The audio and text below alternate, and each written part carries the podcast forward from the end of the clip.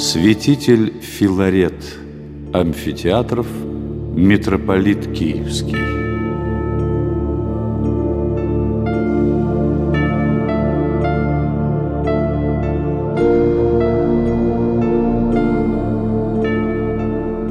Святитель Филарет был одной из ключевых фигур в истории русской церкви первой половины XIX века. Он известен как выдающийся церковный администратор, крупный ученый-богослов, действительный член Императорской академии наук, четырех духовных академий, а также трех университетов – Киевского, Московского и Казанского.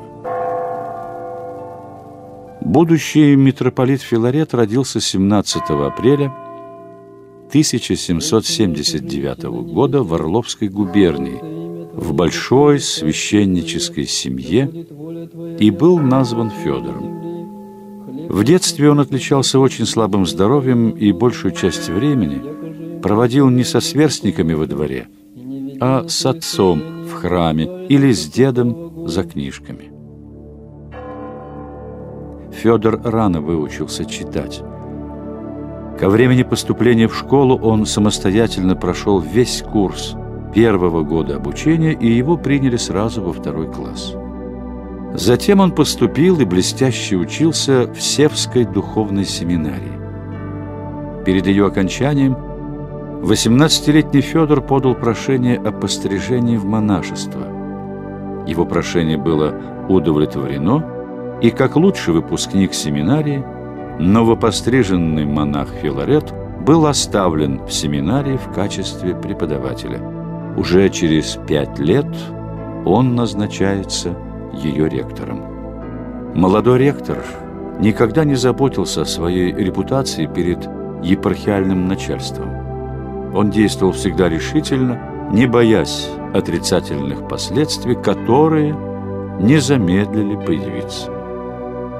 В результате клеветы завистников отношение к нему епархиального епископа изменилось в худшую сторону.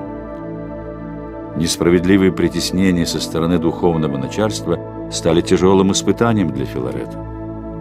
Он терпеливо сносил все обиды и унижения, но в конце концов у него появилась мысль оставить все, удалиться в отдаленный монастырь и, скрыв свой сан, начать жизнь простого инока.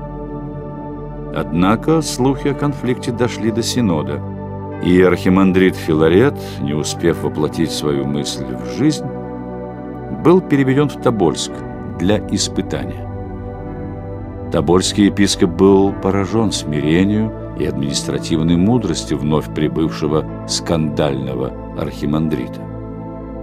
В своих донесениях Синоду о характере и поведении Филарета, архиерей называл его не человеком, а ангелом во плоти. Благодаря таким отзывам Филарет был назначен инспектором в Московскую духовную академию, а через год стал ее ректором.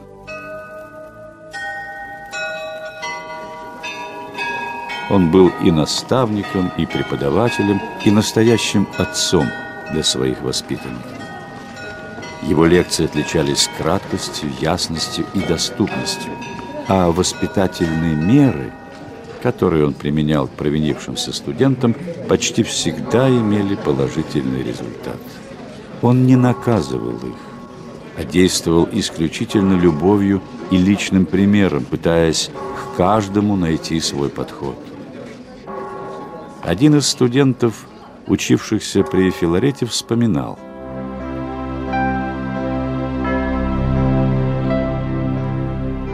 Мы повадились воровать яблоки из ректорского сада. И один раз так увлеклись, что не заметили, как появился ректор. Узнав его, мы все точно окаменели и не могли двинуться. «Что ж вы замерли? Скорее собирайте, пока не пришел садовник», — сказал Филарет, помогая одному из нас прятать яблоки за пазуху. «А теперь бегите скорее, а то и вам, и мне достанется», — добавил он, уходя навстречу появившемуся садовнику. Мы все кинулись в рассыпную. Затем несколько дней вся наша компания была страшно смущена. От стыда и боязни расплаты мы не знали, куда себя деть. На четвертый день после происшествия всю нашу компанию собрали в отдельной комнате. И вместо наказания вдруг принесли целое блюдо разных плодов с большой чашкой меда.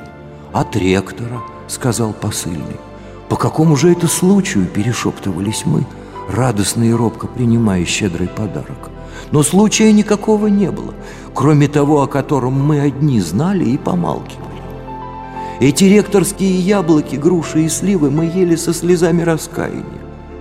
С тех пор нам даже стыдно было заходить в ректорский сад, а наказание это было столь памятно, что уже прошло более двадцати лет, а я до сих пор краснею, вспоминая этот случай. Филаретовские воспитанники так впоследствии отзывались о своем ректоре.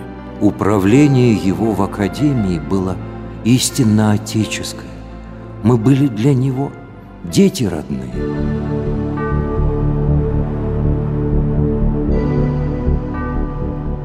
Высокой оценки ректорской деятельности архимандрита Филарета свидетельствовал и тот факт, что за четыре года ректорства он шесть раз был удостоен различных наград и поощрений. Безусловно, заслуженная им докторская степень по богословию была присуждена ему не только за научные труды, но также, согласно формулировке, за безукоризненный образ жизни. И действительно, его личная подвижническая жизнь была примером, достойным подражания. Строгий к себе во всем, особенно в образе жизни, он в отношении к другим был весьма снисходителен и милостив – и прибегал к строгим мерам только в исключительных случаях. Современники отмечают не только искреннее благочестие Филарета, но и его необыкновенную доброту. Его нищелюбие вошло в пословицу. Его называли не иначе, как Филаретом милостивым. Он не делал никаких сбережений, а все, что имел – раздавал неимущим, оставаясь порой без копейки. Получив назначение на епархию, Филарет не мог выехать из-за отсутствия средств и вынужден был занимать деньги на дорогу. До назначения его митрополитом в Киев владыка Филарет сменил четыре епархии, однако древней киевской кафедрой он управлял более 20 лет, пользуясь известностью не только в России, но и за рубежом.